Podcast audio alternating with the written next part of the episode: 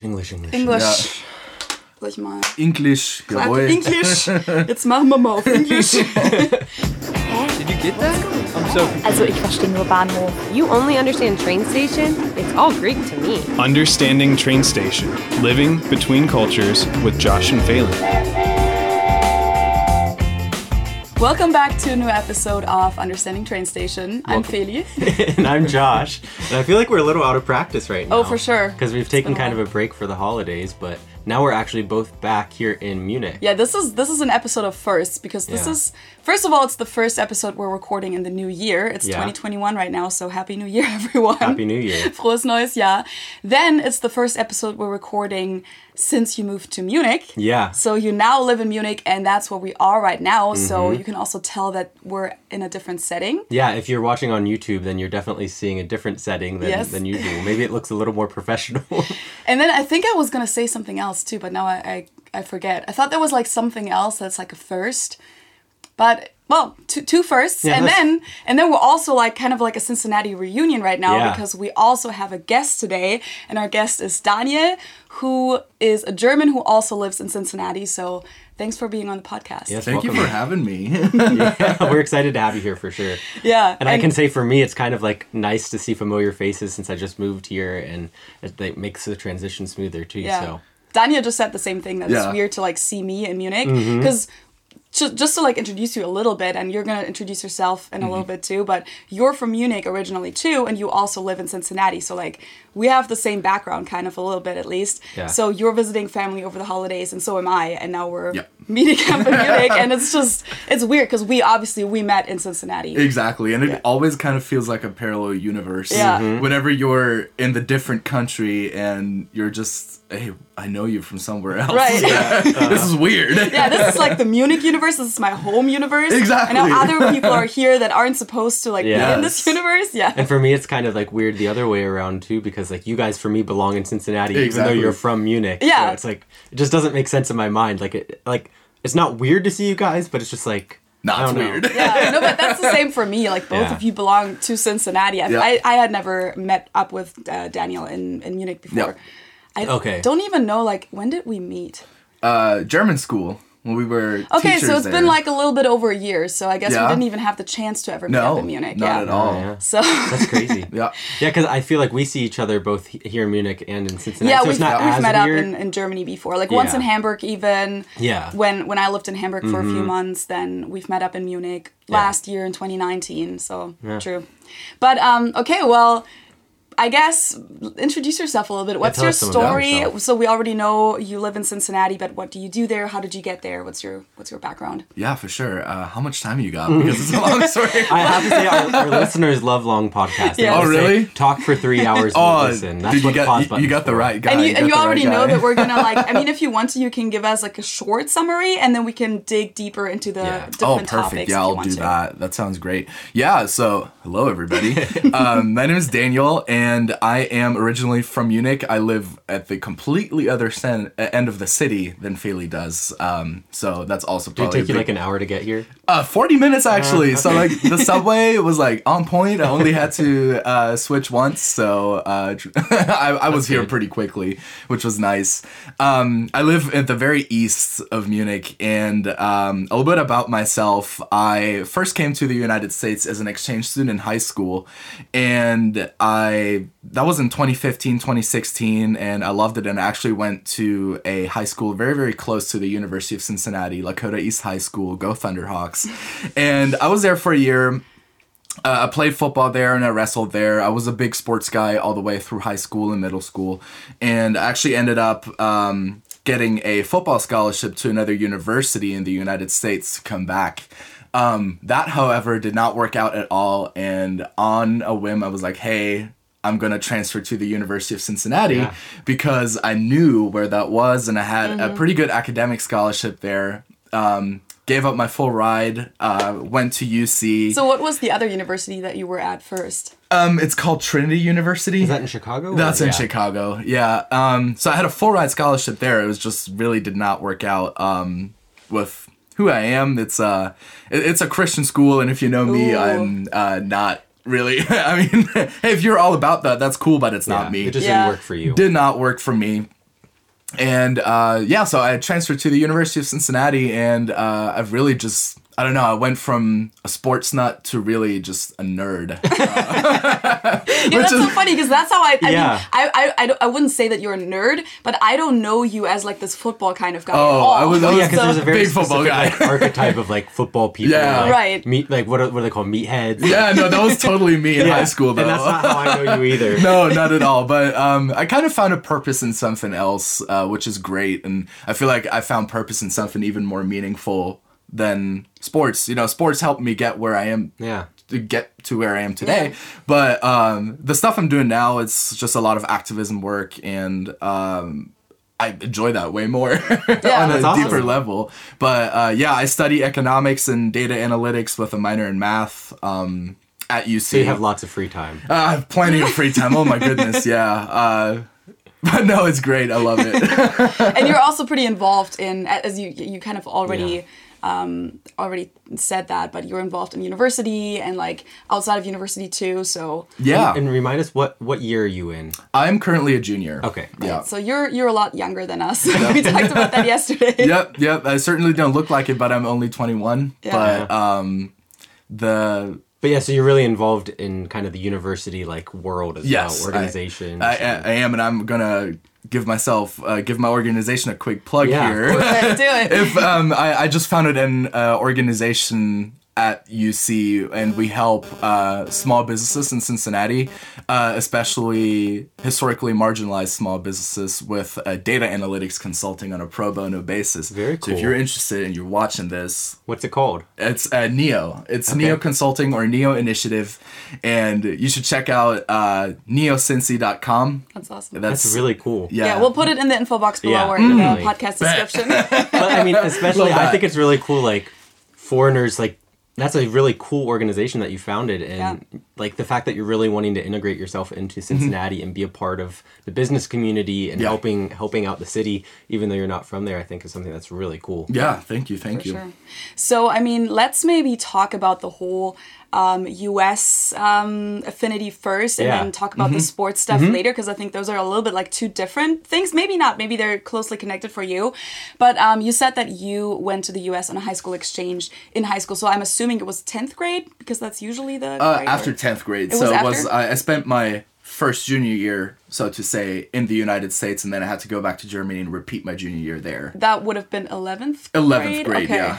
Okay. Yeah. And did you do G8 in, in Yes, Germany? Okay. yes, yes. So then it was like. remind me remind our listeners Yeah. and me. So that okay, so that's yeah, remind our listeners. wink, wink. And you- That's like uh, super complicated, but in Germany we have those three different school types, and I think Yeah. eventually we're gonna talk about this a little bit more in detail. Yeah. Um, but gymnasium is the highest one, and uh, first of all, education is not centralized in Germany, so like each of our 16 states has a different education system Yeah. in a way. And in Bavaria, the gymnasium used to last nine years, so from from fifth to uh, 13th grade. Yeah. And then they changed it to only uh, to like ending after 12th 12. grade, and then now they changed it back to So G8 is then means gymnasium eight years. years. So which that is, means the, is that the 13 years? no, that's the 12 years. Okay, cool. And then Did you have G9? no, I had G8. Okay. Yeah. Okay. No, it sucks. well, now they changed it back to G9, which is weird because now they're like, instead of just going back to the previous curriculum that they had 10 years ago, Yeah. they're now doing like pretty much redoing the whole curriculum and spending Mm-hmm. like all this money on new textbooks. But from what I've heard, it's still not very good. Yeah. Like they're still not taking enough time to doing it properly. Yeah. Anyways, going back to that, you did it in 11th grade. Yes. And so um, I know that you like always had this big love for the US. Oh, I just sure. know because we talked about it before. Yeah. So where did this come from? Yeah. What's like Mm-hmm.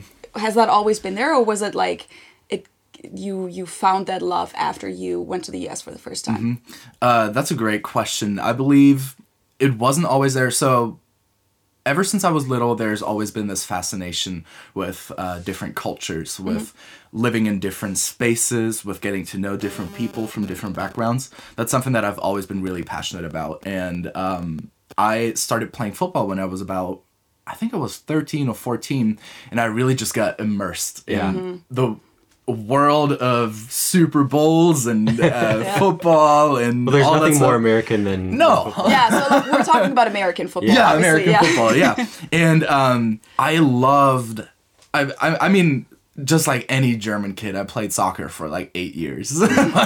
It was always like it was meh, you know. It was cool, it was all right, but I didn't really like it. Okay. And uh, then I played football for the first time. I was like, "Ooh, this is it!" Like because like I can be. This is gonna sound a little bit weird, but like I can be violent, Yeah. fast, and all that stuff. Like on the field, like this, is cool. It was totally my thing. And I play linebacker, so I was just clocking people left and right, and I had the time of my life. Yeah, that's why a lot of people get involved in football. Oh, Yeah. for sure, it's Which- amazing. Which club did you play for? Uh, so at first it was uh, Feldkirchen Lions, a super small uh, club at sort of the edge of eastern Mm-hmm. of the east of Munich.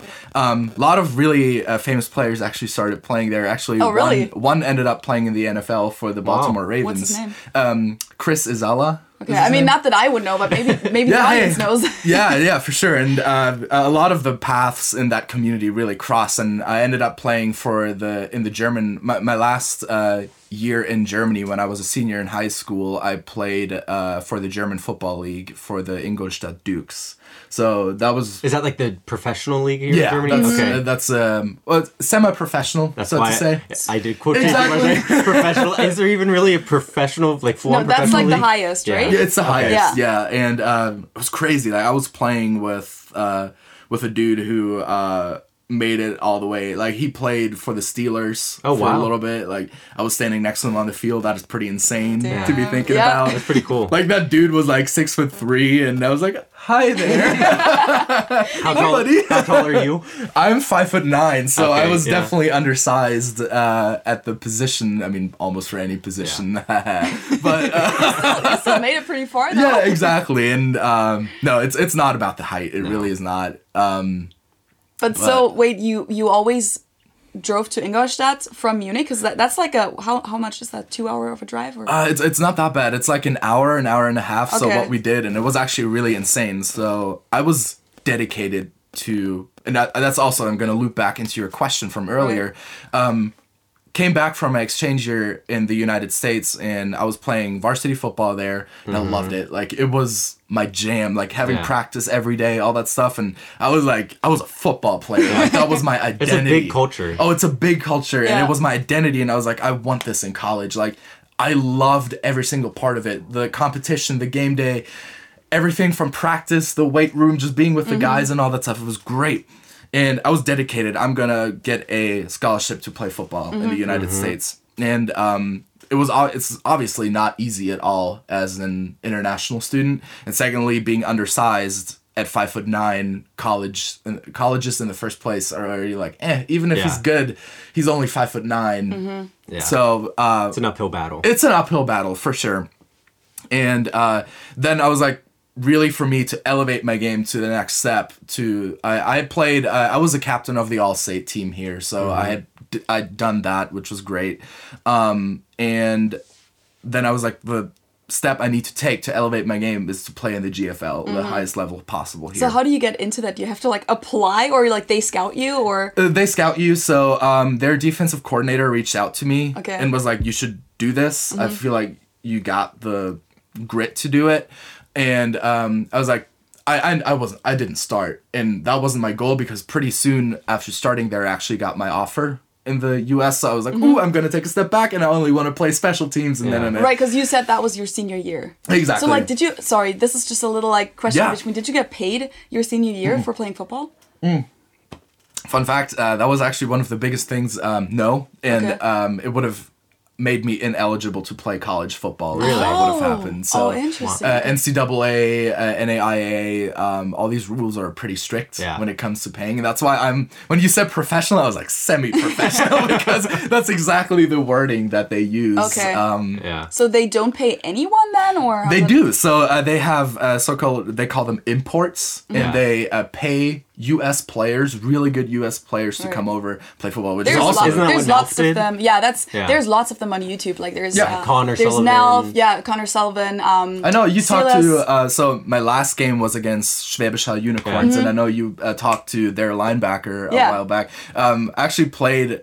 Well, I was on defense. He was on defense, but I played again played against him in my last game in Germany ever. Oh, So yeah, So they import um, American, yeah, yeah, and to they pay play. them, and it's uh, basically a contract. Okay. Uh, so it's yeah, it's, it's I mean it's amazing for the Yeah. Americans because they get to play in like Italy, Spain, Yeah. Germany, wherever they want, which is pretty dope. Yeah. But and um, like you, did you get any other kind of compensation? or something? No. not at all for Just the me. experience. Yeah, for me the compensation was the experience and uh, the coaching Right. not like the knowledge from the coaching staff and um, just in the English stuff. But yeah, it, it was like a one hour drive, but it was all centralized. So there were shuttles. I didn't have to drive myself. Okay. Okay. Because all the players back then from Ingolstadt were coming from like Nuremberg, Munich, Oh, uh, wow. all these different places. They didn't have their own places. players. Uh, no, not in Ingolstadt because that's how it works in Yeah. the GFL because you need to recruit talent Yeah. from all over your state. Right. And that is really hard because um,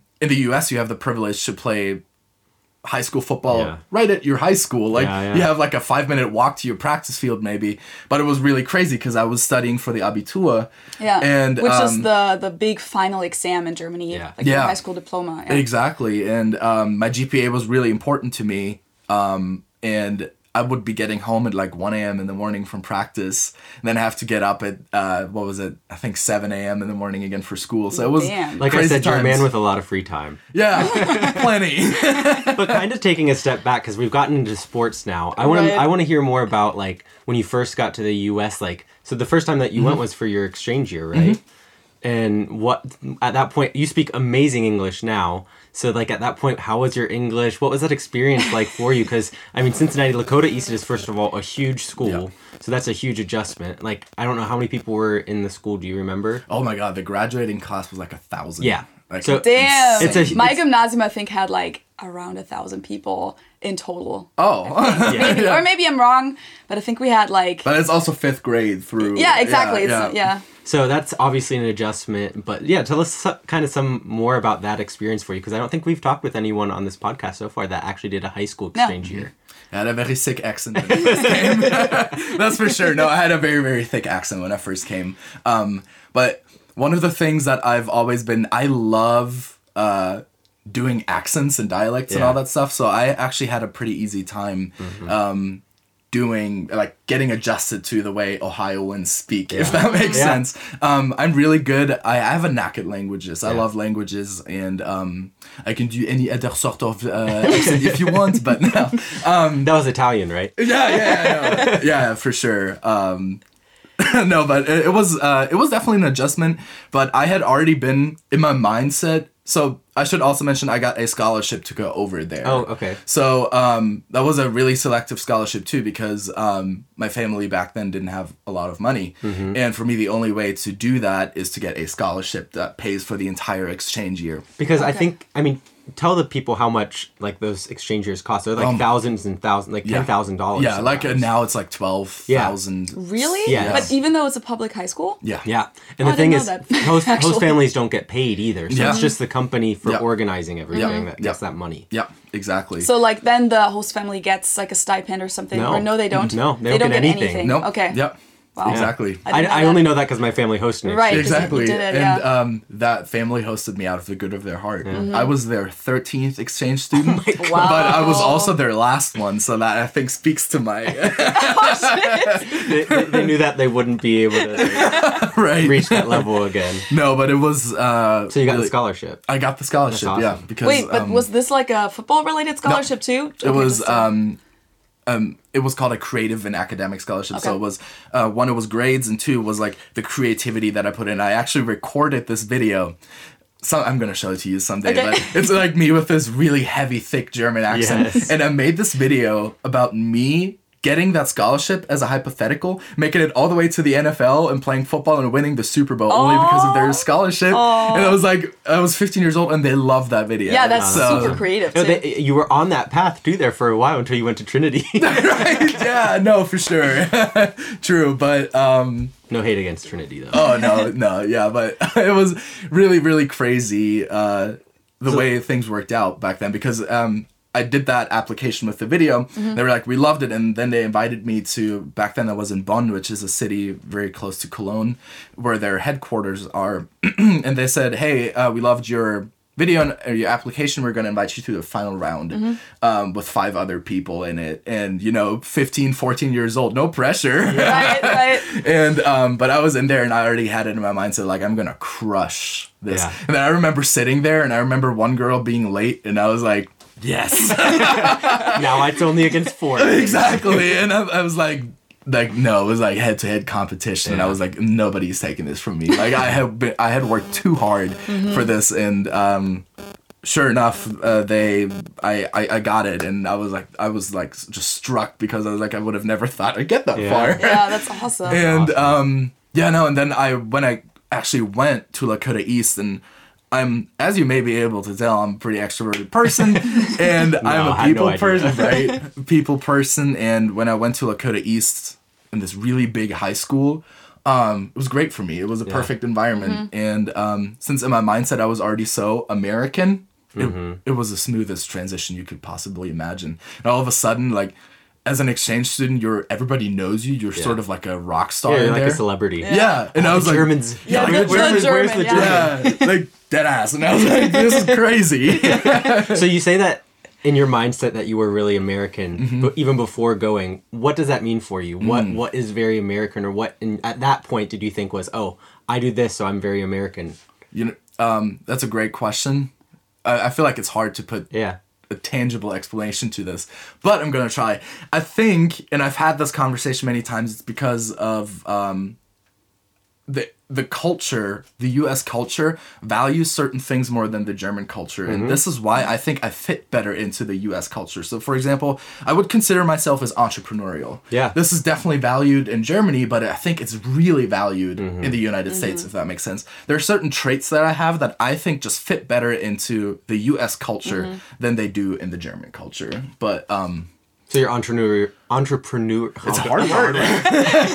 entrepreneurial spirit. You, you've been in Germany for a while. Like, we, we all have. We It's like before we before we started this episode, we were like, okay, none of us can be able to speak uh, Right, English, English. properly. Um, but actually, it's, it's going better than, Yeah. than expected. Um, but So- yeah, so that's one of them. Then probably the extrovert thing could Yeah. be a thing too. a I little believe bit. so too. Like yeah, just like socializing, being open to Mm-hmm. Yeah. like like talking to Yeah, people. I guess yeah. making new friends, Yeah. those kind of things. Yeah, I believe so. It's um, just something that I fit in very well. Mm-hmm. It was just like I was on the same wavelength as my friends there. And Yeah. uh, soon enough, I also um, back when I was in high school there at Lakota East, I uh, first met my now best friend, and we've been best friends for awesome. five years. You know him, Sam, right? yeah, I think we met him at your birthday party. Exactly, Sam. Yeah, like he's my best friend, and we met in English class Okay. there at Lakota East, and uh, ever like we became friends, and then I sort of had somebody You're as a friend, Yeah. and it was Like an anchor. Yeah. yeah, exactly, like an anchor. And he introduced me to a lot of his friends. We all became like one big friend group, and it was just like I had this very strong social Yeah. connection there, Yeah. and that made it extremely hard to go back to Germany. Oh, I bet. Oh, it was awful. Was he a football player too? no, Or is he? Okay. Uh, he he was not. Um, Yeah, I think that's one thing that we've said in this podcast as well is finding that anchor when you're abroad is really important to really Mm-hmm. Yeah. keep you grounded and also just like help you Yeah. adjust Yeah. and start at least with one person who's really kind of like a key person. Yeah, Like someone uh-huh. who who Yeah. like shows you certain things, who explains certain things Yeah. to you, like Super introduces them to their friends. Yeah. And I feel like that is, I also see that a lot with um, being involved in the international community at the University of Cincinnati. I feel like it is, I admire the introverts that manage to do that. You know, Yeah. come to a different country as an introvert, I bet, is already really challenging. And then trying to find a new friend group, that's insane. Yes. Yeah. And um, I believe like that's just some of the advice I would have for people that may find themselves in a situation like that, like that, and that may be introverts, is um, as stupid as it may sound, but stuff that really helps me is write down your interests and then also join the Facebook groups Yeah. that pertain to these interests. That's something that I tell people too. Even in Germany, like there's usually Facebook groups for different interests, for like hobbies, Mm-hmm. Exactly. Yeah. or even just like you know groups of people who are new to the city, or in this case, like Mm-hmm. new to the nu- uni- university or something like that. There is like people that you'll be able to connect with, and Yeah. that's a, that's a very good point to start. definitely Absolutely. yeah, and Yeah. just getting involved with new hobbies too, trying And new things out. There's exactly so meeting much at. American universities. Like Yeah. Yeah. some pe- people from Europe might not even be like used to this or aware of this. Like Not there is like a club for every single Everything, and if there's interest. not, you can found one. yeah, like, a Harry like there's a Harry Potter club I think at UC. Yeah, there's to be. uh, there's a lettuce eating club. yes, and they just eat heads of lettuce. But then I have to say, no. oh my god. I have to say on the flip side though, outside of college, then I feel like Germany excels in Yep. the club in the club realm where there's lots of social clubs that you can get involved True. with to Yep. meet new people. Um, so in the college, I think Yeah. in, in college life, I feel like the U.S. probably wins. But For when sure, it comes to Yep.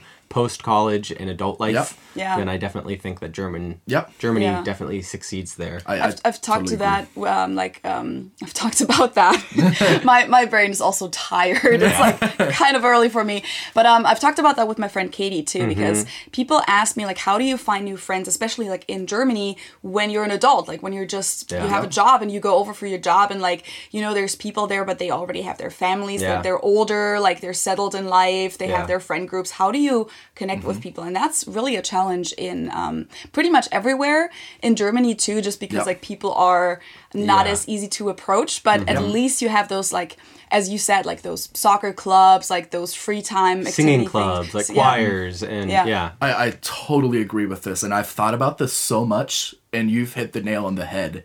Because I believe it's almost even unfair to people in the U.S. who don't go to college. It's mm-hmm. also a big marketing pull Yeah. for the colleges to hey, hey, you get a social life with this. Right. Yeah. Like that's big reason. I mean, so little tangent. A lot of my research focuses on education inequality, mm-hmm. and this is something I look at a lot. So how unfair it actually is that colleges leverage the whole social life, mm-hmm. and therefore higher education in the U.S. is very unfair. Yeah. and uh, it's it's a big factor that I think is very problematic. But um, I I I, I I love the idea of uh, you know just reaching out and even if you're older as an adult, like I want to. My dream is to move either uh, out to the West Coast or to Denver after graduation because uh, I'm a big uh, mountaineering and outdoors climbing nut. Which is also a club that you were in at UC, right? Exactly, exactly. That's like one of my um, When you're one of your main hobbies, right? main hobbies is just trying to spend time outside, uh, being dirtbag on the road, so to say. no, but um, my plan for that is, uh, and I've already thought about this. If I were to move to Denver right after graduation, I would be there almost alone. There's one friend that lives there, but I believe what I will do there is just join Facebook groups, climbing groups, all Yes. that stuff, and that way you can get involved, and it's all about you being creative on how to find the right Yeah. friend Yeah, group. you have to be proactive about it too. You Exactly. can't I think just- that's what it comes down to is Yeah. you have to be proactive. It doesn't just Yeah. happen passively. Yeah. Yeah. The good thing though is that most Americans are a little bit more open to then mm-hmm. like once you do reach out to them to then like actually connect with you. Yeah. Whereas in Germany it might be a little mm-hmm. bit harder then like even if you are part of a club or something, those people might not be willing to mm-hmm. like become close friends with you as quickly as Americans Yeah, would be. And Corona throws a whole nother Oh, for sure. thing in the Goodness. mix. I mean, for me here, like that's going to be difficult at first. Good thing for you that you already know some people at least. Exactly. Like, I you have some friends that I can spend time with, and then hopefully meet some of their friends. So like that, I'm I'm definitely ahead of the game there. But if you're coming to Germany right now, Mm-hmm. Oh, for sure. and lockdown, you're not going to be able to go to any of those clubs. Nope. Yeah, that And is super meet new people. Nope. Yeah. Right So- now, I mean, everything's closed right now, even like restaurants. So. Yeah. Everything literally other than just essential food stores and all that stuff. Yeah. Yeah, so that will be a very tough time for. So if anyone's listening or watching right now who is in that situation, this is gonna be a tough one. And if you make it through it, props to you, and it can only get better from here on. Yeah. But yeah, you just have to go in mentally prepared. 2021. For sure. All this hope. So yeah, you were obviously really involved in sports and lots of hobbies, and I'm sure that's something that also at American high school is, is very present. Um, so I'm sure that was something that also made your experience something that was really cool because you're not as used to that from Germany, right?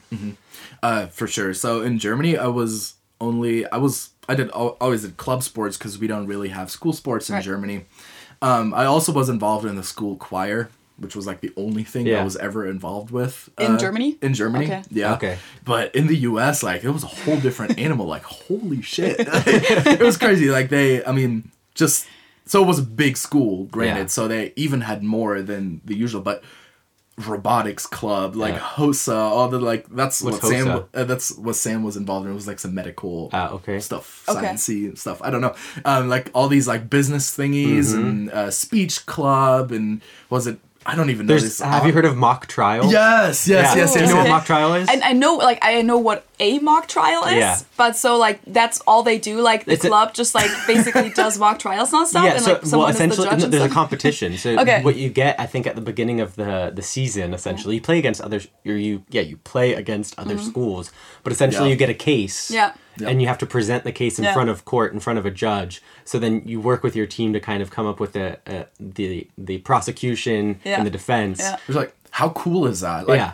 I, Yeah, that's pretty I feel like That like doesn't that's exist in Germany, right? No, uh, big thing lacking here in Germany Right. because in Germany, school is school and that's it. Like I always dreaded going to school in Germany. Mm-hmm. Loved going to school in the United States because you have like sort of a family, you have a school spirit. I can also see, however, how that can be a disadvantage if you're somebody who doesn't fit into Yeah. that whole realm. It feels like it can really push you down and put you at a disadvantage if mm-hmm. you're somebody who's sort of maybe going through I mean, extreme situation like an identity crisis doesn't Yeah. know like just doesn't fit in you know yeah, Yeah. which I mean, a lot of teenagers go Yeah. through that. So exactly exactly so i can also see and i was i am all this is coming from a super privileged standpoint because uh i was a football player Yeah. you know this is something different than I, my experience was vastly different from somebody who might have been A writer. a writer or in chess club or something Yeah. like that Right. um you were just- like the, the star of the school. Exactly, and it's I'm all this is coming from a vastly and at first I did I took me a while to actually realize that because if I was like U.S. school is great for everyone, but Yeah. that is not the fact. So there's always um, positives and negatives to every situation. For me personally, it was positives. And that's why I think not to become too philosophical, but that's what you should try to do in your life, trying to find the way that works best for you, mm-hmm. because that is the only way that you're gonna you know excel. I think Yeah. if you, you got to look at what's best for you and not. Yeah. so would you say that like those cliches, those stereotypes that many just- Germans have mm-hmm. of U.S. high school life, that that's true? That there's like the football like guys, and those Like are the like cliques. the kings mm-hmm. of the of the high school, and they kind of like get to decide how the school works, like how the social hierarchy works, and like in a lot of like shows and movies, especially mm-hmm. recently, football guys are also oftentimes portrayed as like you know the jerks there's also a lot of Bullies. like Yeah. bullies like rape stuff Yeah. even involved Yeah. in that Yeah. too and then of course you have like the cheerleaders who are the cool girls and then like Mm-hmm. Yeah. all these other cliques is that pretty much how you perceived it too or how, how you experienced it too um Let me answer that in two parts. Where Yeah. one, yes, it is cliquey. Yeah. It certainly is cliquey. So football, I always hung out with my football guys during lunch. The cheerleaders hung out with the cheerleaders during lunch. All that Mm-hmm. stuff. I would not. That hierarchy that is portrayed though is in my opinion and i can only say that you know from one data point from one Right. high Yeah. school but from my point of view from my experience that is over exaggerated mm-hmm. like I would hollywood hollywood you know does that Yeah.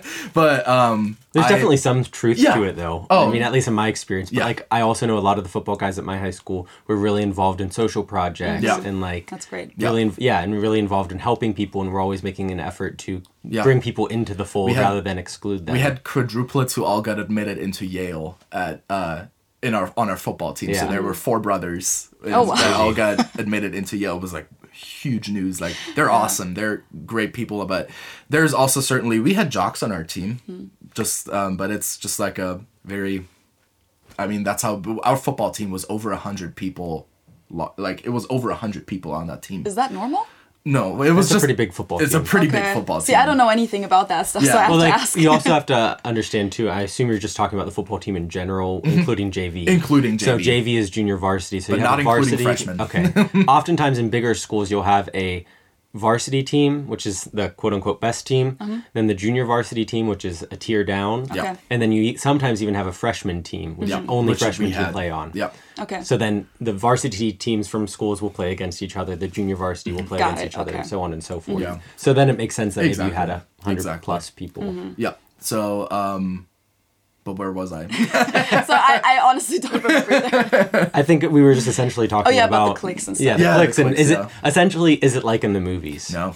No, I mean that's that's kind of Yeah. what I expected to. But the Yeah. the thing is, why I'm asking this is that a lot of the things that I knew from movies growing up in Germany, I thought, okay, this is totally exa- exaggerated, as you Mm-hmm. said, that's Hollywood. But then I went to the U.S. and a lot of it really wasn't exaggerated Yeah. at all, Some and of I it, was yeah. surprised by that. That wow, some of these things are really like just like in the movies, or Yeah. even worse, like more extreme as in the movies. For me, like that whole frat party thing was one of the things where like, hey, this is real. Yeah, that's, that's what I was like. Wait, people are actually doing keg stands. And Yeah, like, like- what? And I was like, I remember being uh, at a frat party for the first time, and I was just visiting. I wasn't in college and I was like, holy shit, like this is whoa, Real, yeah. am I in heaven?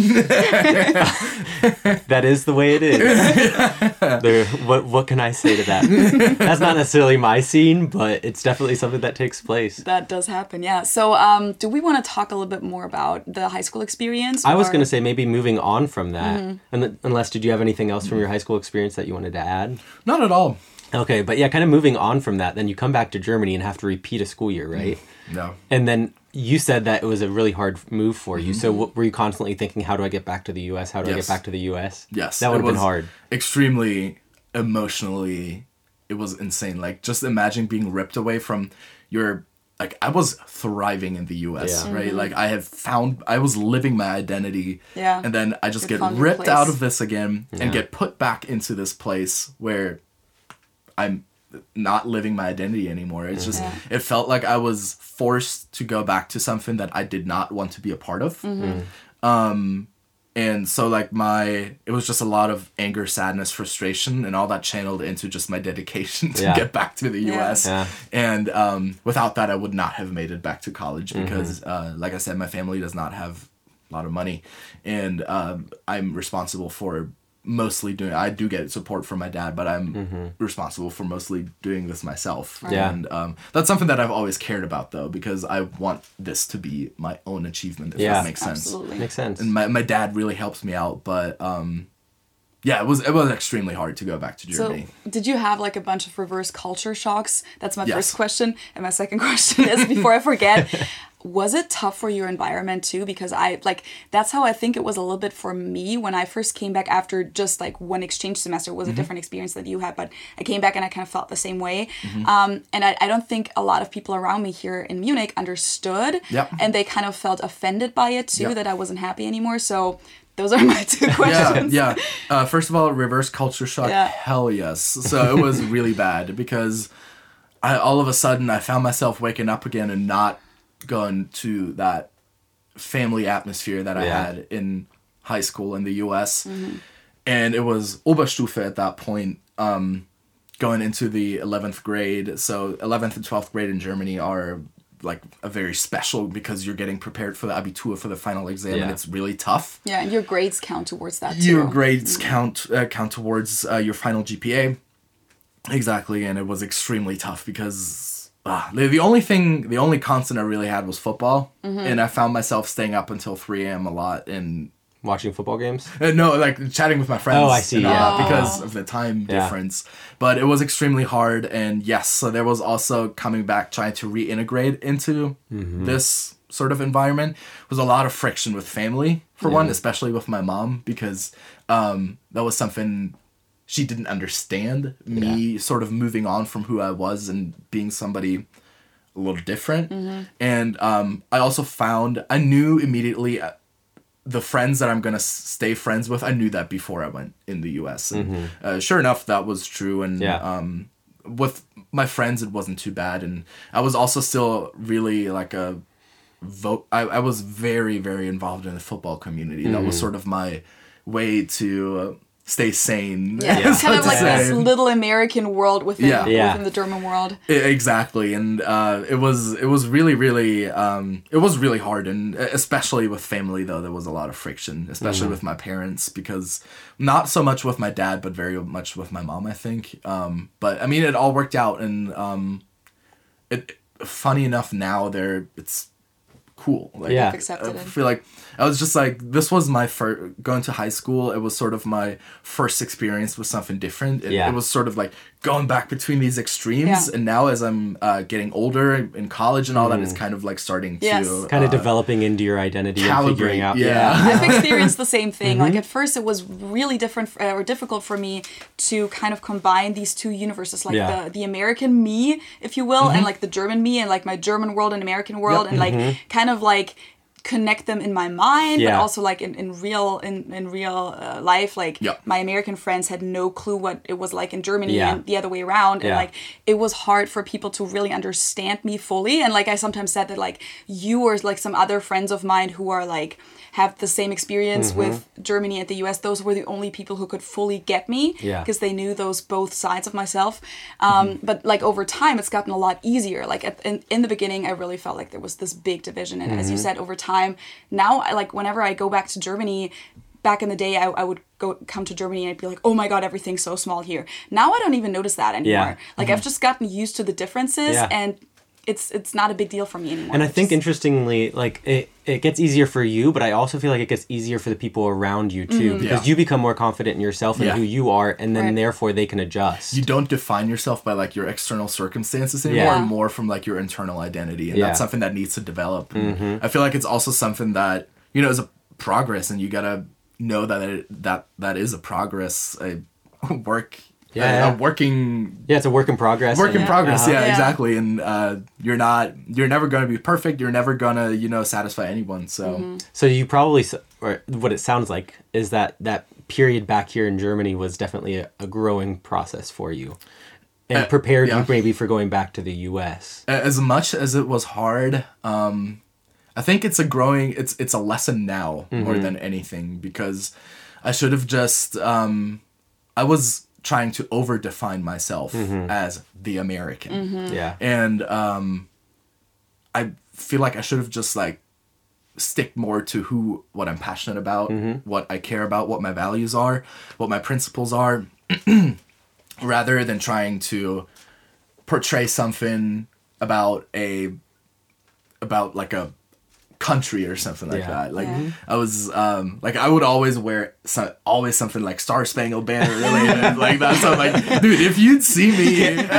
camo cargo shorts and like a, an American Eagle. No, I was, like, a- I was I was wearing camo stuff. Like I had a redneck phase. I'm not gonna lie, Oh, dude. Like it was no, yeah. I've I've um like I said, it was a lot of extremes, Uh-huh. and um yeah, no, but it's it- it's a work in progress for sure. So then you finally made it, and you Mm-hmm. you went to the U.S. for college, and your main goal probably still was like play, playing football, playing Yeah. for the NFL eventually, and then that didn't work out just because you, you as you said, you didn't really fit in, and Mm-hmm. so. That to me sounds like a really big disappointment. Like you kind of worked towards that goal for like two years back in Germany, and then you finally made it, and then you realized, wow, this this doesn't feel like me again, right? So, Mm-hmm. Yeah. So what was that for you then? And then how did you transition to even though that didn't work out, you still apparently wanted to stay in the US. Like Yeah. it wasn't just about Yeah. football, it was Yeah. also about the country in a way, Yep. right? So you want to talk about that a little bit? Yes, I would love to. So, um, first of all, let me clarify. When I tell this story, it's a story of hardship, and I'm not trying to put this into. There's this word that I really like. It's called struggle porn. Mm-hmm. Sort of like when Yeah. people are just like, "Ooh, his struggle is amazing," and all. I'm not trying to do that, but uh-huh. it is a story of a lot of struggle and hardship. So stick with me on that. but um, yes, so I can't. I got there and immediately so there was one other german dude that played football there and he was already like oh like they're really strict about their christian stuff and all that and mm-hmm. this is not who i am with my values at all mm-hmm. and then i got there and i already had this like i had this gut feeling that it wasn't going to be right and i got there and it was even worse than i thought Okay. so uh, I'm not going to go into details because I already mentioned the name of the school, but um, I knew that I needed to get away from there as soon as possible, and that decision was crazy because you know there was I was faced with three decisions basically. One, stay there at that university, and I knew I was going to hate it, and I would not enjoy my time, and mm-hmm. especially it was a four year degree. Four years is a long time, Yeah. and thinking that I would still be there right now, I no. Mm-hmm. Um, two, go back home to Germany. I was like, hell no, mm. hell no. Three, so already by the process of elimination, that was the only option I was left.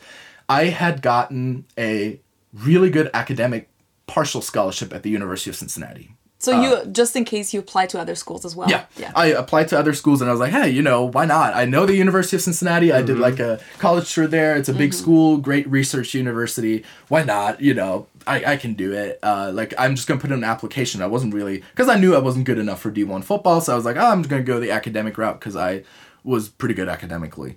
And, um, gotten a really good partial scholarship there. And mind you, at that point, I was already at that school at Trinity for a week doing training camp. So mm-hmm. school hasn't even started yet, and school was gonna start there in two weeks.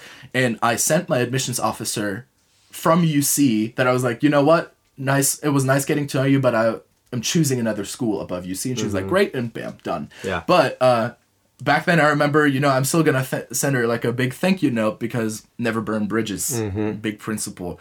And I sent her an email, and I was like. I want to transfer as soon as possible.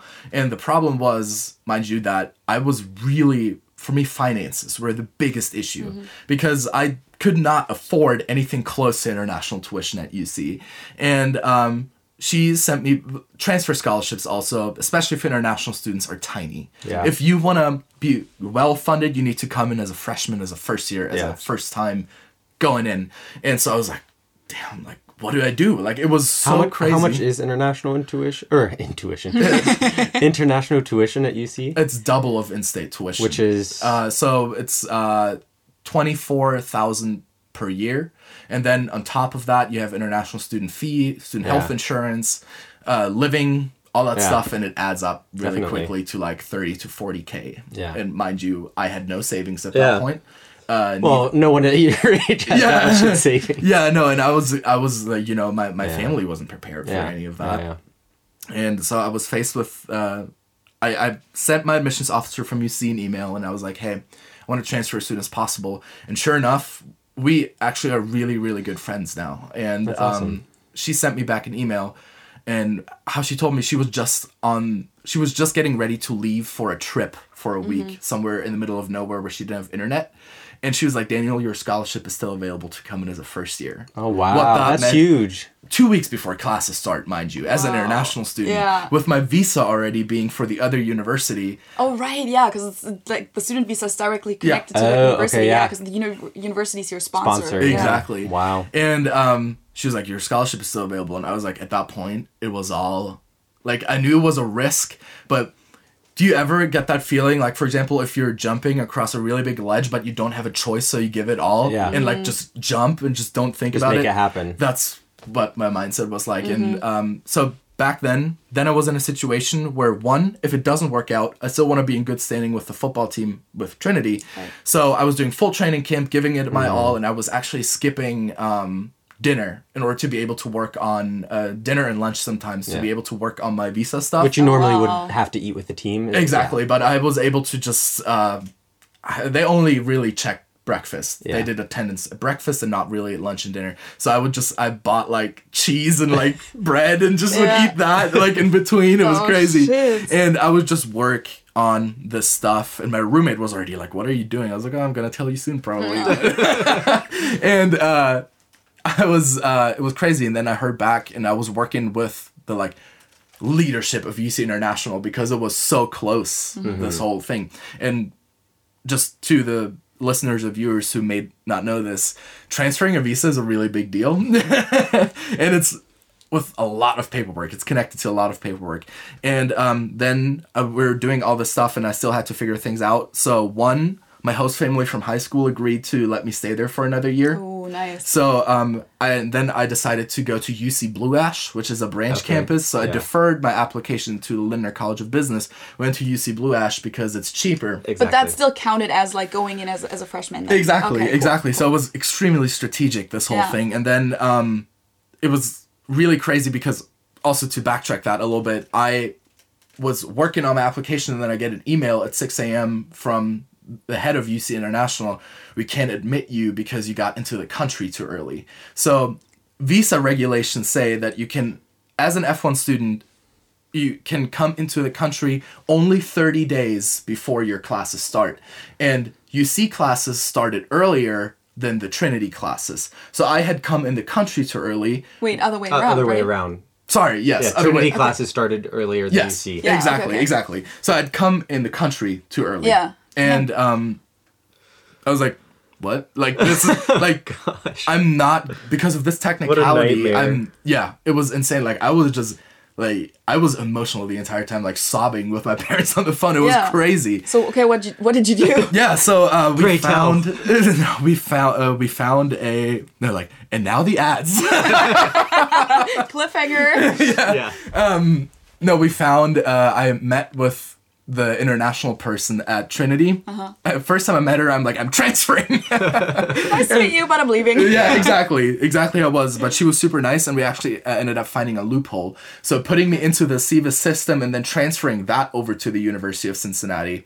Don't ask me the technicality. Okay, Yeah. interesting. It just worked, My and first I was thought was that you would have had to le- uh, leave the country again and then re. I was getting ready to uh, go into Canada Yeah. for a bit Mm-hmm. because Chicago is not too far from Canada.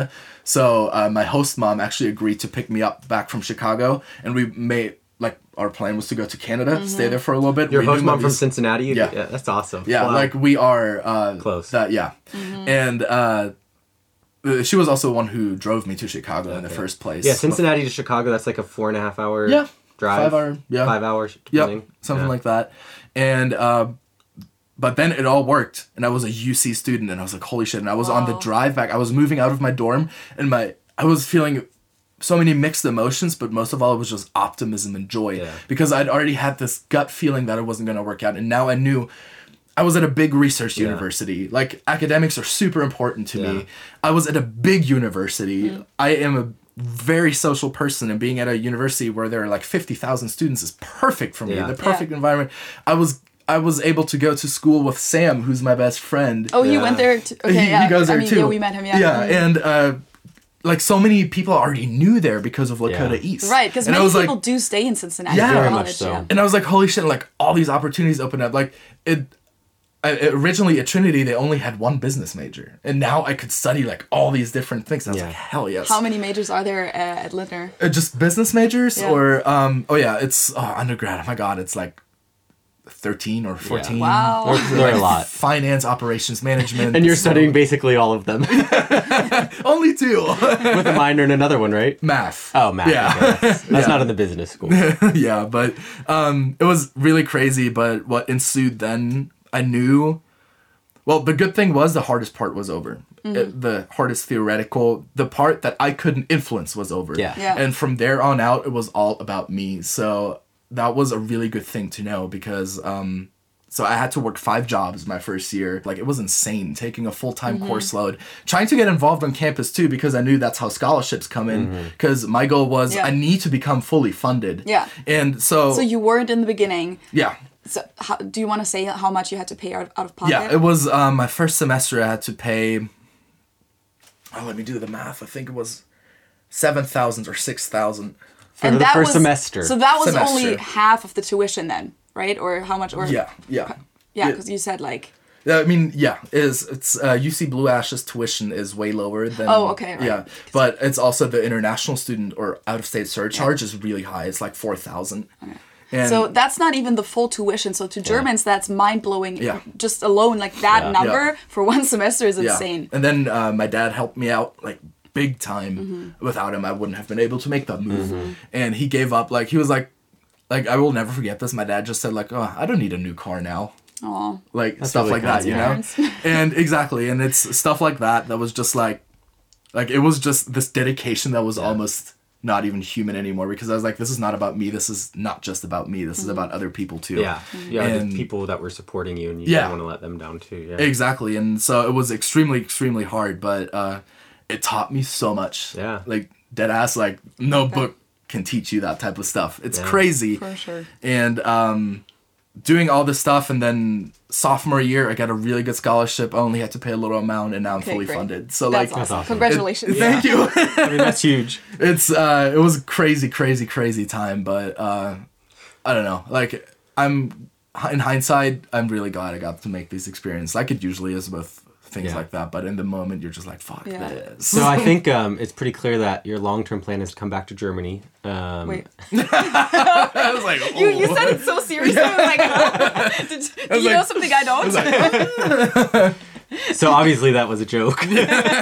you do want to stay in the U.S. long term, right? Um, Yes, I believe so.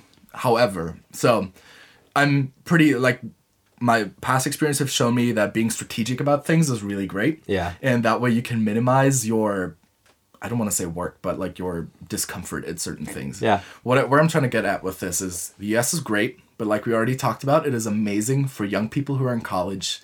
And um, so my goal right now is I definitely want to use my OPT, which is the time you get, and I'm in a STEM degree too, so I get three years of work outside of an H-1B visa right after graduation. So basically, you're still going to be on your student visa, and you just need to find like uh, Yeah. an employer. who- Exactly. So okay with my goal is, um, so I want to get a foot into consulting. Okay. That's what I want to do, and my goal is to just work for three years. Just do those three works and then take it from there.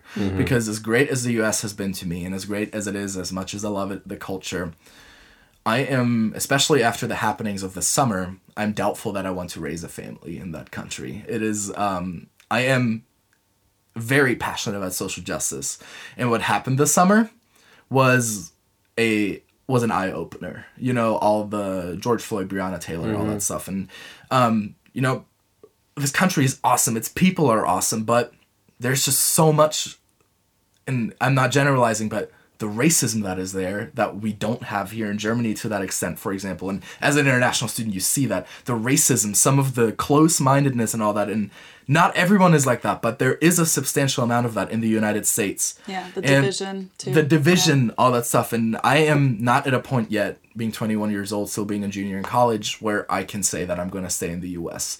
So I have a couple of plan B's, Yeah. C's, and Yeah, D's. that's always where, good to have. Uh, one is Canada. That is super great because I feel like it's just in the US with a good healthcare system. Right? very similar culture. Exactly. They're just like even nicer because like Midwesterners are, Yeah. are known to be very Yeah. nice and open, open people, Yeah. but Canadians, Yeah. the stereotype next is very level. true. They're like really, really, really friendly. Yeah. exactly. So I've kind of like um, this seems a little crazy, but I've like really narrowed down my. Uh, I want to move to Vancouver. I was gonna maybe. say he probably has a house in Vancouver already planned out. no, but like it's it's perfect because of the outdoors community Yeah. to me doing Yeah, British of- Columbia is great British. Columbia is awesome and uh, tempered weather and all that stuff. But not to digress, I have a couple of plan A, B, C, D's, Yeah, yeah, yeah. and um, one of my m- the long term goal is also to uh, get a foot into uh, nonprofit Mm-hmm. work. So there's this um, company that I really love that I might be doing a research project with next year, or maybe over the summer if I don't get a good internship.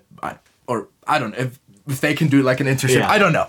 Uh, we will see. But uh, they do microfinance all over the world. So Ah, like awesome. a lot of my, I'm not a U.S. citizen. I'm only a German citizen, so I can't do stuff like Peace Corps. Mm-hmm. But stuff like that would be something I would love to do. Just living in a country that is not westernized Yeah. is something that I need to experience for myself. I believe. Uh, like, and one of the things that I'm really, I don't want to. You know the criticism that a lot of the mission trips get, where they're just like, "Ah, cool selfie here," Yeah. and they it's just performative, and I want to go way past that. So Mm-hmm. uh, that's I want to do like grassroots driven community Yeah. work and empowerment, and maybe I'll get to do that. Yeah, that I don't really cool. know. That's the plan. Yeah. yeah, I mean, it's just there's some.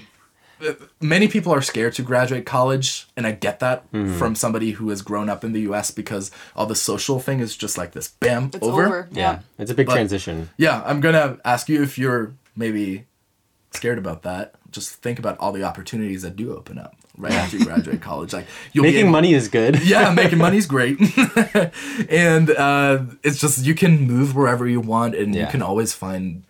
If you're proactive, you can find a community for yourself. You know. Yeah. Yeah. No, for sure. I think interestingly though, in the U.S., oftentimes people don't feel the freedom to do that because they come out of college with so much debt. Mm-hmm. Yeah. True. That they have a pressure of oh shoot now I have to pay all of this back. Yeah. And unfortunately, that puts some constraints on what you really Yeah. Mm-hmm. can realistically do out of college. Yeah. So did you take any loans? No, Okay. that was always my number one because I was like, if I study in the U.S., it's gonna be without loans. Yeah. and it's gonna be um, you know scholarships and all that stuff because I'm giving up world class education here in Germany that I could have studied at a great university here in Munich um, For free, For much. free, Yeah. and why would I do that? Like, you know, I've done, I've made decisions like going to the U.S. to study there has seemed to so many, it seems like an irrational decision, but I know from deep down it's not because it's the intangible things that make Yeah. it worth it. Mm-hmm. But there is a point where I'm like, it's not worth it. like if I had to pay like forty thousand dollars a year for an undergrad, no, because I could have always just done like a master's at a really good university. in right the and then like Yeah. a lot of the Like- like masters are funded yeah yeah. that's but that's the same thing like it is in a way an irrational decision even Yep. for me like when i went over like they were like there was a time for me when i went, was in the us on like um, a volunteer visa like a tourist Mm-hmm. visa it's the same category and i didn't make any money i wasn't allowed to make any money anyway so i was there for like six months so the most irrational decision you could have ever made like i think most of my friends didn't really understand why i did that and so like that was always kind of hard to like explain to people Mm-hmm. and i think a lot of people also then think like probably the same uh, in your case what's wrong with munich what's wrong with germany that you have to Yeah. leave the point is there's nothing wrong with this Yeah. place Yeah. it's just the other place makes me even happier Yeah. so like why would i choose to be in a place that makes me a little less happy Yeah. Yeah. if i know that this is this is where i want to be Yeah. yeah and if you can make it happen, Yeah. then no, for sure. For yeah, sure. I can I can relate to a lot of things that you said. Even though I think like my case, my story is definitely not as extreme, and I, I didn't have as much like ambition as you did, or like I didn't have this like big goal. I'm always a little bit more like living in the moment, like see what happens mm-hmm. next. But like obviously with your goals and your dreams, kind of had to be that. Yeah. you had to do that. So yeah, let- let's talk a little bit more about football because mm-hmm. I mean I You have two I, football players at the table too. I mean, I didn't play in high school. you but- did, but you're not a huge sports No, person. no. And neither, like, I'm not even not a huge sport, sports person. I'm not a sports person at all. I don't know anything about soccer, football, nothing. I don't follow Yeah. any sports. So, like, you can really give us this perspective that Yeah. maybe a lot of our viewers and listeners are very interested in. Um, so, I guess my first question is, like, what is the biggest difference in like the sports cultures in Germany versus the US? And I Uh-huh. guess you know like mostly the the football cultures obviously, but you you said you also played soccer Mm-hmm. in Germany, so It's um in the U.S. Uh, there's a lot of negative attachment to that word, but it's more of a cult. yeah. but it's It's uh, a way of life. it's a way of life. Thank you. It's an identity. while in Germany, it's a sport more. Mm-hmm. Like people care.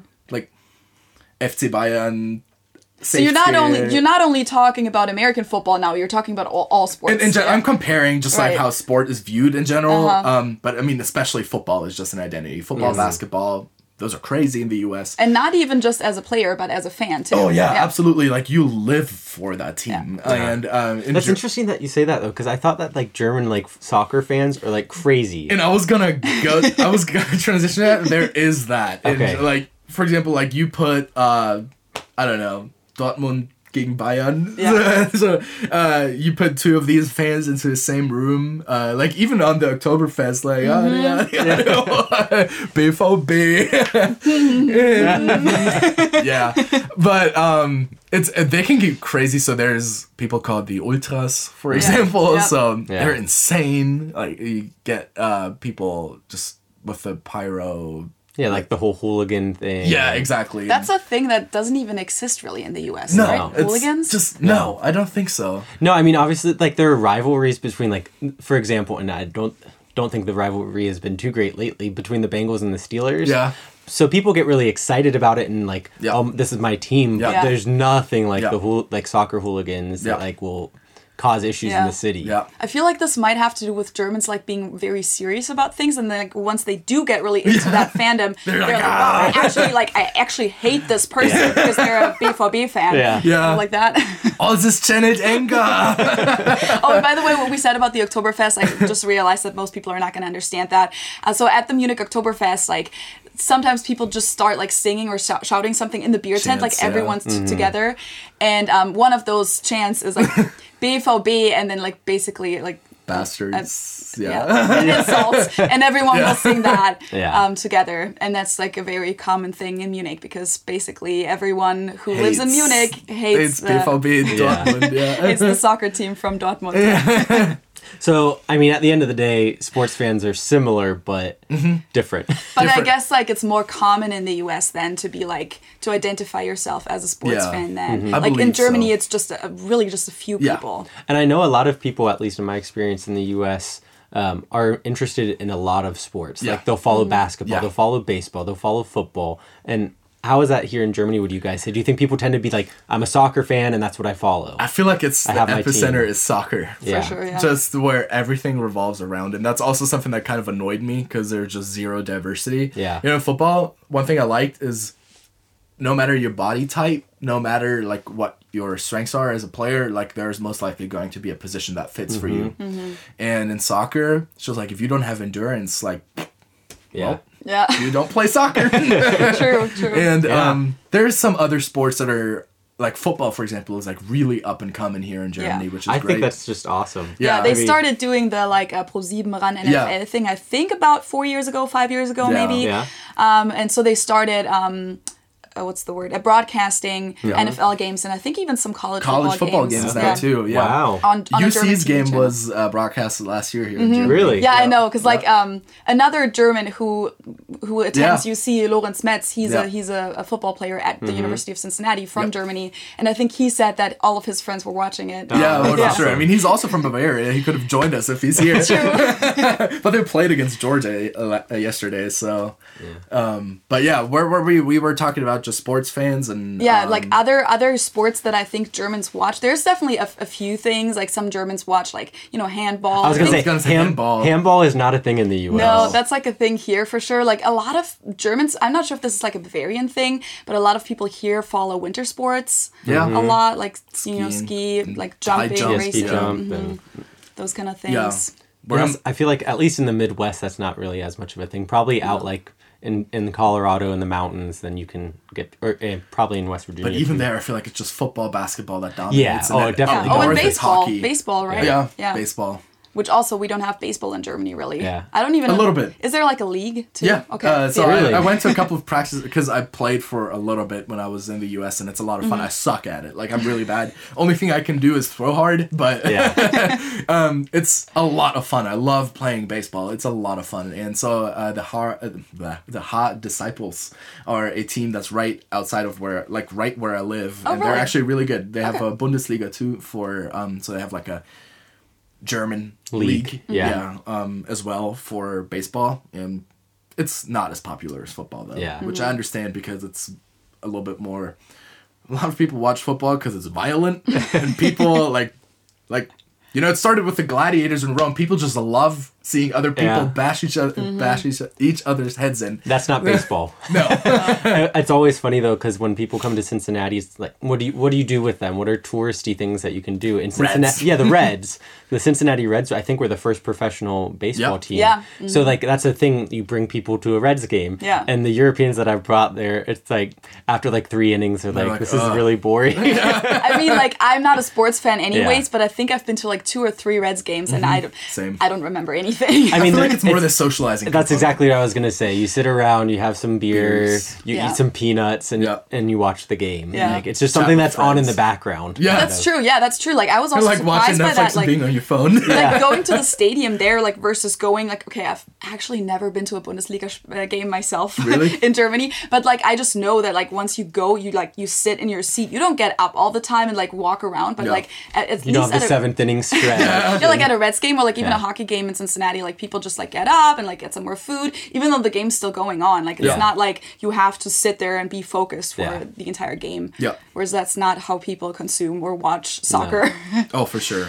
Yeah. yeah. So I've, I've now learned not to take Europeans there like necessarily unless they really want to go. Mm-hmm. Like that's an option, but I know that they'll probably be bored. Yeah. what about like Bengals games? Do Oh no, I, I that feel like more? though, like I've been to a couple of Bengals games, and I mean I'm a football nut, Yeah. so um, way I'm not so much anymore as I used to be, but uh, I was just like, oh my goodness, like just focus, Yeah.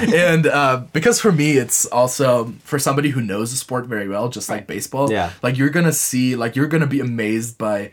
You know, like for example, if you know baseball, where you're like, "Oh, dude, the way he just threw that knuckleball, Yeah. absolutely elegant, brilliant, amazing." well, another person's just like, "Bro, what? He just like threw a ball." Like, Yeah, bro, like, it's not that exciting. You can't appreciate it. Yeah. What's a ball? like, like- how do you throw? and that's the same with every sport. I feel about football, it's also just a component of people, football and hockey, just bashing each other. Um, I've been also to a couple of uh, Cincinnati, the minor league hockey games, which is super dope, in the US Bank Arena. And when then there's just a fight that erupts, it's just Yeah. like, yes. Yeah. it, it, it is interesting though what cultures like latch onto different sports. You know. I mean, like the hockey, they also have like the one dollar beer Wednesdays or something like that, and I think yeah. that do you know about that? Yes. that I think I also tells like a lot about the people who go there. Yeah, the clientele. Yeah. oh, I've been to those a lot.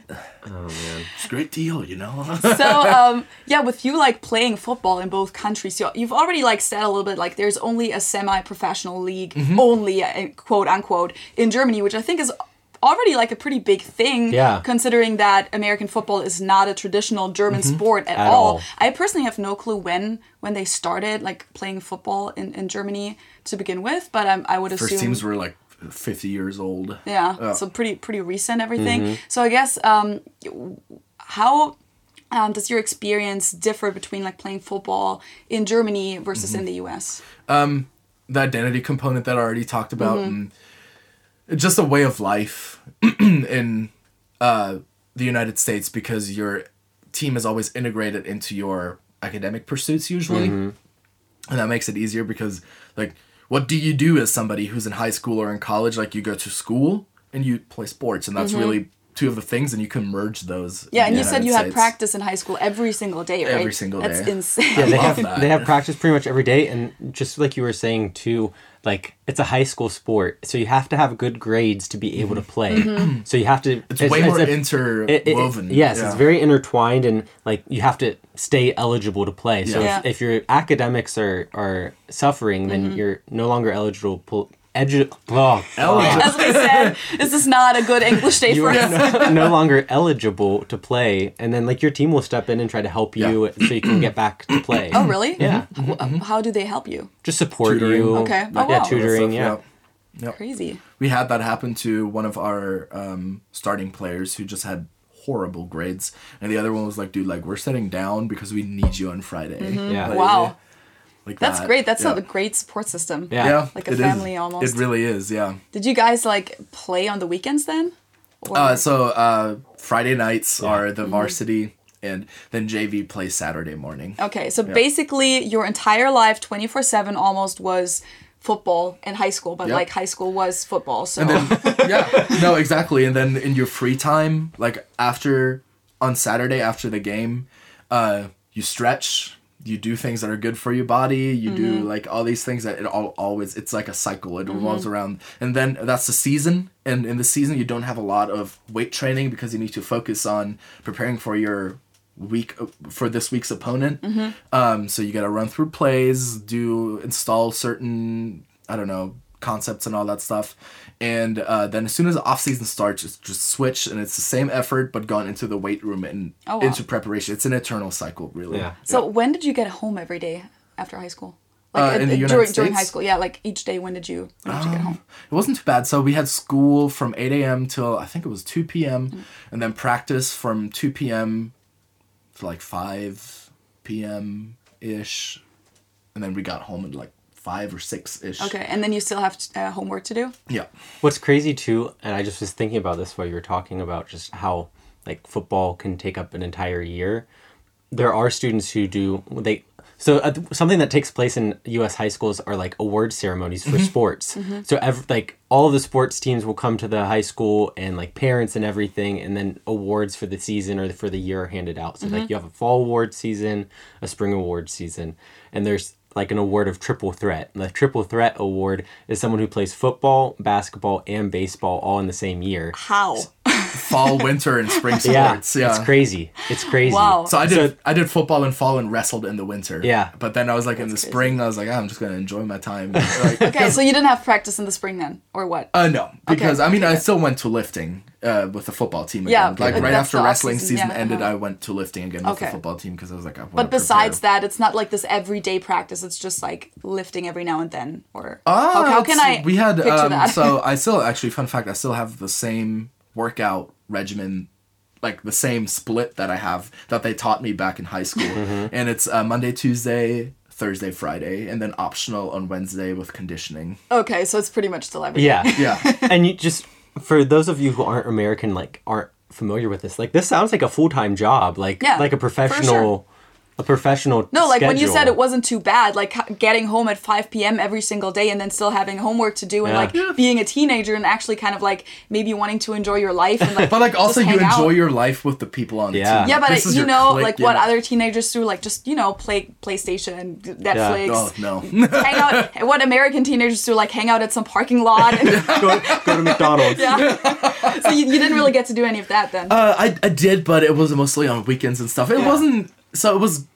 It, the weekends were like my time, and it was. Okay. I loved it that way. Like I was, I knew it that yeah, way. yeah, yeah. And I'm uh, not saying that like yeah. it wasn't it wasn't for you. I'm just saying like for a normal like German growing like who grew Yeah. up someone who grew up in Germany, this sounds pretty insane. This sounds pretty extreme. yeah, it's um, and this wasn't even. I mean, wrestling was even crazier because Oh, our practices were way longer. wow. We had to do weight cutting and all that stuff, and then we'd have to get up at five a.m. in the morning for tournaments on the weekend. But like, I think you also have to understand, like, it's not just like just sports. This is oftentimes with most extracurricular ex. Oh my gosh, English extracurricular activities. Like, I was in marching band after Yeah. I quit football. Nerd. was in marching- yeah, I I quit football. What do you mean, And nerd? started doing marching band. and we had practice at least three days a week.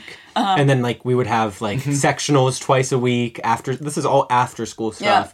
And then we would have our f- Yeah. the Friday night football game where we would play, and then oftentimes we would have a Sat- Yep. Saturday morning competition. And if there wasn't a competition that week, we would have a Saturday morning Yeah. practice. pretty well planned so, through. I mean, the we we go intense when it comes Yeah. to these type of things. Oh, which absolutely. I, I'm very jealous of, honestly. Yeah. like, I wish I had had that experience because, like, here most people don't do that. And then if you do do something like that, like if you Mm-hmm. decide to like be very extreme about your sport or like your your hobby or something like that, Yeah. then you're the weird one, and Yeah. like you Yeah. don't fit in. But if Yep. everyone does it, and I everyone experienced that. Yeah. yeah. so like, but if everyone um, does the same thing, and like, especially then with like marching band and football and cheerleaders, they're all involved in the same games. Yeah. So like, they're all gonna be there on the weekend. it's a huge social. There's, there's a huge social Yeah. component. and there's it. like a, a huge bond then anyways Yeah. with school spirit anyways but especially if you're involved in it yourself Yeah. i, I kind of wish i had experienced that Yeah, yeah. i think it would have but I think it also makes the transition then out of that type of life sure. A little more difficult. Oh, it is. 'Cause in because you don't have the given Yeah. social life that comes yeah through. in being germany you a can keep your you can stay a Yeah. part of your club if you want to Yeah. like a lot of people that i know now that like My graduated dad high was school played until he was like 50. Same, Yeah, same. yeah. Like a lot of, I mean, I, I didn't, but like a lot of those people that I know from high school, they just like kept playing in the same soccer Yeah. club, and they still do it now, and like they're probably gonna do it until yeah, as, like just like your dad, until they're Yeah. They can't anymore probably. Yeah. and even then, they're probably gonna still attend the game, still be like a coach or something like that. So um, at least that's like a component that in Germany you can keep after you graduate high school, but at the same time, of course, it's never gonna be as extreme and as Yeah. intense Yeah. as in the U.S. Yep. Yeah, it's just interesting. I have never thought of like really those specific differences because, like I said, I'm not a huge sports person, and we Mm-hmm. Haven't really interviewed anyone. Well, Nicholas is involved involved in sports, but hasn't been quite as. I mean, you went to high school and played high school Right. football, so mm-hmm. And college um, football almost. yeah, Yeah. true, true. for one and a half weeks. but yeah, I mean, it's pretty crazy. Yeah, so I guess it's- that's that's how it is in the U.S. Sorry, what were you gonna say? no, I, I was just gonna say yes. okay, so that's how it is in the U.S. Then how how is it in Germany compared to that? How many times a week did you have practice? Yeah. Was it as intense? so we only had practice. Oh god, it, with so in the GFL we had practice two times a week, even throughout the season because it was just impossible for because people were in there that were like thirty or Mm-hmm. or even older, and they have jobs and families. Yeah. So Mm-hmm. impossible. Yeah, But so we obviously people don't do it professionally except Exactly. for those those imports. Yeah. Exactly. And um, so what we did is we would have only two practices because it's also you can't expect somebody unpaid to travel to from Munich to Ingolstadt or from Nuremberg to Ingolstadt every single day of the Yeah. week. Yeah. Impossible. So what we commitment. did is we had two practices, but they were four hours long, I think, Mm-hmm. or three or four hours long. Um, and we would also we had a Facebook group where we would have to we had virtual lifting competitions. Okay. So Oh, wow. because we weren't able to all meet, Yeah, it was just all like challenge for the week is XYZ. Oh, that's and we would post that. That was mostly before the season though. That sounds uh, like kind of progressive for back in the day. Like Mm-hmm. I was gonna say prepare them for coronavirus. yeah, this year this sounds like a normal, like Yeah. you know, thing. I mean that was only two years ago. Like two and a half years ago. Oh, so, okay. Yeah. Okay, because It was we're young GFL. still. Yeah, right? yeah. Um, but Alright. it was uh, it was pretty different. It was just people in there. I, I did not have a very good connections with a lot of the players there. Mm-hmm. Some yes, but it was also because they're just like I was I think the youngest with Yeah. another person. So they're all like 27 mm-hmm. and I was at that point 19 mm-hmm. and that's already like a That's a pretty big age gap, yeah. Yeah, to I'd like say. connect over things. yeah. And they all had like all they were like had full time jobs or Yeah. starting to have families or Right. talk about their wives and kids and I was like Abitur. and um it was still it was I mean it, it was the best it was very professional coaching. It was very and that's what I was there for. So were most of the coaches American? No. Okay, They were actually not. Um, there is some really, really talented Amer- uh, German Okay, coaches in the football Yeah, community cool. here, and uh, like some really, really good ones. There is American coaches here um, that live in Germany that like found a wife here or something Yeah. like that, and that just decided to stay. But uh, uh, all German, yeah. Yeah. And so the imports, fun fact, they take they, they take sort of a hybrid role. Mm-hmm. And there's only a, there's a cap on imports that Yeah. you can have in the GFL because it'd be unfair if a rich team just buys like 22 ex NFL players and puts them on it. Then it's, nah. um, and the imports a lot of times take a hybrid coaching, hybrid player role Makes sense. Okay. because I have experience of playing in college. Yeah. And uh, yeah, okay. Yeah, and that's I, I was lucky enough to have an import on my position, so it was really, really who played for who made it to the Steelers mini camp. Wow. So like That's huge. I was pretty cool. privileged to have that type of coaching. Yeah. Yeah. But so overall, like the experience playing football in Germany, from what I hear, what, what you're what you're telling was very different then. Very different. It's just it feels it feels like more of a chore even Okay. than it does in the US because in the US I'd always look forward to practice because all my friends are there Yeah. and it's just a very family almost event. Yeah, yeah. Cuz it's uh but in Germany it almost feels like nah. it sounds like it's just more like a club or a hobby that you do as opposed to in the US when Mm-hmm. it can be more of a quote unquote way of life. Exactly. So were there people watching the games in, Yeah. in Germany? Okay. Yeah, yeah. So, um, fun fact, my dad went to I think every single one of my games, and uh, we played in pretty big stadiums too. Okay. So like there were See, I didn't really know if there was like a thousands, huge audience. yeah, thousands Okay. of people, and I don't know if you know the Dante Stadion. Yeah. yeah. So that's Where's that? That's in that's in Munich. That's out Yeah, in the, okay. Munich Cowboys play there. So Okay. I played there a couple of times from like a whole crowd, like it was packed. Really? And I That's remember my first game. So I was um, I was a long snapper Mm-hmm. too. And just for the people who don't know what that is, there's something called a kick and a punt. And when that happens, there's a dude who has the ball who needs to snap it. Like in the usual. Snapping is like throwing through your legs, we'll say. Yeah, exactly. so it's like uh, You're like down on all fours and you throw the ball through your legs back Mm-hmm. to someone who has to catch it. Bam, exactly. Like usually, so the centaur, uh, cent, the, Centaur. the centaur, uh, the center in the offense is a like big guy offensive lineman who snaps it to the quarterback. It's just like a couple yards away, but like the long snappers need to bridge like about 14 yards for the punt, and it really depends on what formation you play, and about like five yards for the kick. You need to bridge that with a precise snap. So that was my position. It's a lot of pressure because if you fuck up and the ball goes above its head, it's either a safety or, in worst case, even a touchdown for the opposing team. Okay. And that was my first time I ever played in the GFL and was punt.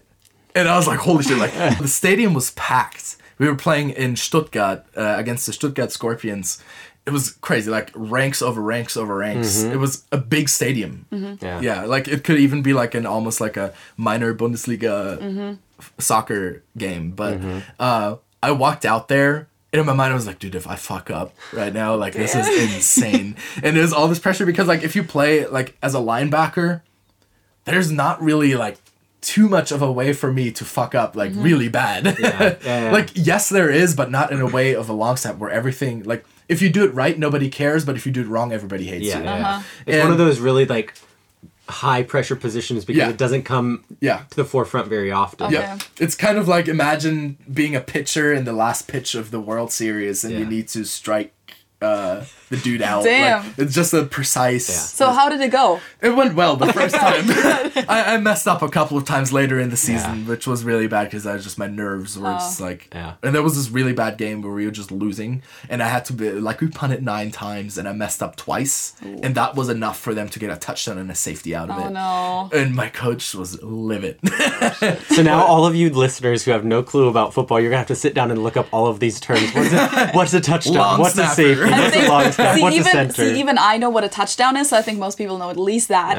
It's just bad if it happens. Like, just it's a high the pressure question is, do you know how many points a touchdown is worth? I used to like I okay, so every time I watch a Trick football question game, too. like, isn't it like three, and then if you get a field goal, you get four? Am I totally off? You're. You I mean, a- the concept is right. okay, But so you get uh, point, points, and then if you get a field goal, you get an extra point. yeah. So a much standard touchdown is worth six points. oh, six. Okay. And then if you kick the ball, have Then if you you get, get a seven. field goal, then it's an, an additional point. But then you can also do a uh, what, It's called a PAT, a point after touchdown. Thank you, yeah. two point conversion. two point conversion is what I was looking Yeah. for, where you don't kick and you actually try to run the ball back into or throw the ball into the the the end zone. Thank you, um, and you can get two points. yeah. of See, the one. thing is, you're not the first person who's explained that to me. Yeah. I've like I've Yeah, yeah. But every field goal time I watch. three points. So like if you just kick it, so if you on a fourth attempt and you haven't scored a touchdown, you can kick it from anywhere in the field Yeah. Mm-hmm. and then make three points. Yeah. So it's a So the the thing what I was describing isn't actually called a field goal.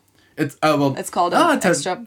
Uh, point after touchdown Okay. is the technical Yeah, yeah, yeah. terminology, Got it. but See, like for a person like me, I've watched like a lot of um, college football games Yeah. actually, mainly just because of like just for the experience Yeah. and because the UC football games um, or like I think all college football games are free for the students who attend the Mm-hmm. university, and so um, yeah, I've actually watched quite a lot of football games, but it's not like I ever pay attention to the actual game. It's such- but I it's do a know real the rules every time I'm there. I like I do know the rules somewhere, Yeah. but even knowing the rules, like I can't really follow what's happening on the on the Yeah. field. It's hard. So It's um, then I game. forget the rules again because I have Yeah. s- literally zero interest in what's Yeah. what's going on there. I think people have to also imagine like the it, it just gets really crazy. Like you see, for example, like they'll have someone who parachutes down onto the field Oh, yep. with, The a- with an American flag. flag. Yep. And like in my high school, I went to a school where the mascot was the Knights, and for a while we had like like a knight who rides a horse. Mm-hmm. We had someone who would come on a horse in a knight suit and ride across the field with with we'd the have flag. at Lakota East would have fog machines and like and like a whole Yeah, like uh-huh. hawk. We were Thunderhawk, so we had like a hawk. Yeah. Um, then we would come out of like the tunnel with like Yeah. fog and everything. yeah, that's crazy. And then like of course like the whole experience, just like people Yeah. probably know it from the movies, like there's like a halftime show or whatever, like there's games going on, there's entertainment way lots of more, entertainment, yeah. And so even f- just for just for colle- college games, it's Yeah. like a whole experience that even someone like me who is not a sports fan at all, not even a soccer fan, I would go there just because it's fun to go Yeah, to, to be there. fun. Yeah. Well, cool. Do we have anything else to add to the sports No, section? I, I think we've we've been going for Yeah. a while. So yeah, just kind of in conclusion, we we're just really appreciative that you've taken the time to come and talk to us, Danya. yeah, It's I guess. been really uh, fun. Is there anything else that Yeah. you wanted to add, like to, just to like share with the viewers, listeners, about culture Hmm. differences, football, high school, college, whatever it is? anything. um, let, let me end it with like a nice uh, little. But because it's hard with COVID right now, if you're Mm-hmm. in a situation where you need to adjust to something or you're trying to find what you're passionate about, just with COVID, it's it's gonna pass. It seems like it won't right now. Yeah. It certainly doesn't, but um, just keep your head up and be proactive. That's one of the main things that I loved about our conversation today is that we were just talking about how important it is to be proactive mm-hmm. in these situations. yeah, we've we've all been in that situation. Yep. Like you are gonna be in it now again, and I feel like I'm constantly in it in Cincinnati too Yeah. because people mm-hmm. like they graduate college, they move away. There, there's a lot of moving in, in the U.S. in mm-hmm, general compared to Germany. So like there's always friends that I'm that I lose quote Yeah. unquote because Yep. they're moving away. So I always have to make new friends, get involved in new things. So I think yeah, that's something that we've It's a all good life skill. experienced. We Yep. know that it's we all know that it's a struggle too, and Yep. it's Yeah. hard sometimes. Yep. But it'll it'll pay off. Definitely. Absolutely. Okay, well, thank you so much for being Yes, on the podcast. thank Thank you for having me. Yeah. Maybe if like any of our viewers or listeners have any questions, I think like for the listeners, maybe it would be easiest if you go to YouTube and leave us a comment. But if you have any questions, Instagram too. Yeah. if you have any questions for Daniel, maybe we can have him back in the future. That's what we've said about all of our guests so far, and then maybe we can ask. Maybe you we those can have one in the. U.S. just to uh, have Well, like it, a. it would be you and I in the U.S. and then Josh. or we just Zoom. plan it when yeah. Or we just plan it when I'm visiting home. True, when you're visiting. something like that. Yep. too, awesome. For sure. it's. Yeah, so if you want to reach us, where can they reach us, Josh? Yeah, we have a few different channels where you guys can reach out to us, which I think most of you, if you've been listening, know. You know. but we have a email set up, so if you guys want to send us an email with a question or comment or any feedback, um, we're, we're happy to receive that. It's understandingtrainstation trainsstation at gmail.com. In addition to that, we also have another place where you can reach out to us. It's called Instagram. Ooh, have you heard of it? You can find us on Instagram at Understanding Who is Train she? Station. yeah, who is she? Understanding Train Station is what it is. yeah, you can comment there. You can watch our stories that we post sometimes. Um, and then, of course, you can message us there. Then Mm-hmm. you can also um, find us on Patreon if you want to support us too. You can both message us there, see our posts there, and support us. It's patreon.com slash understanding train station.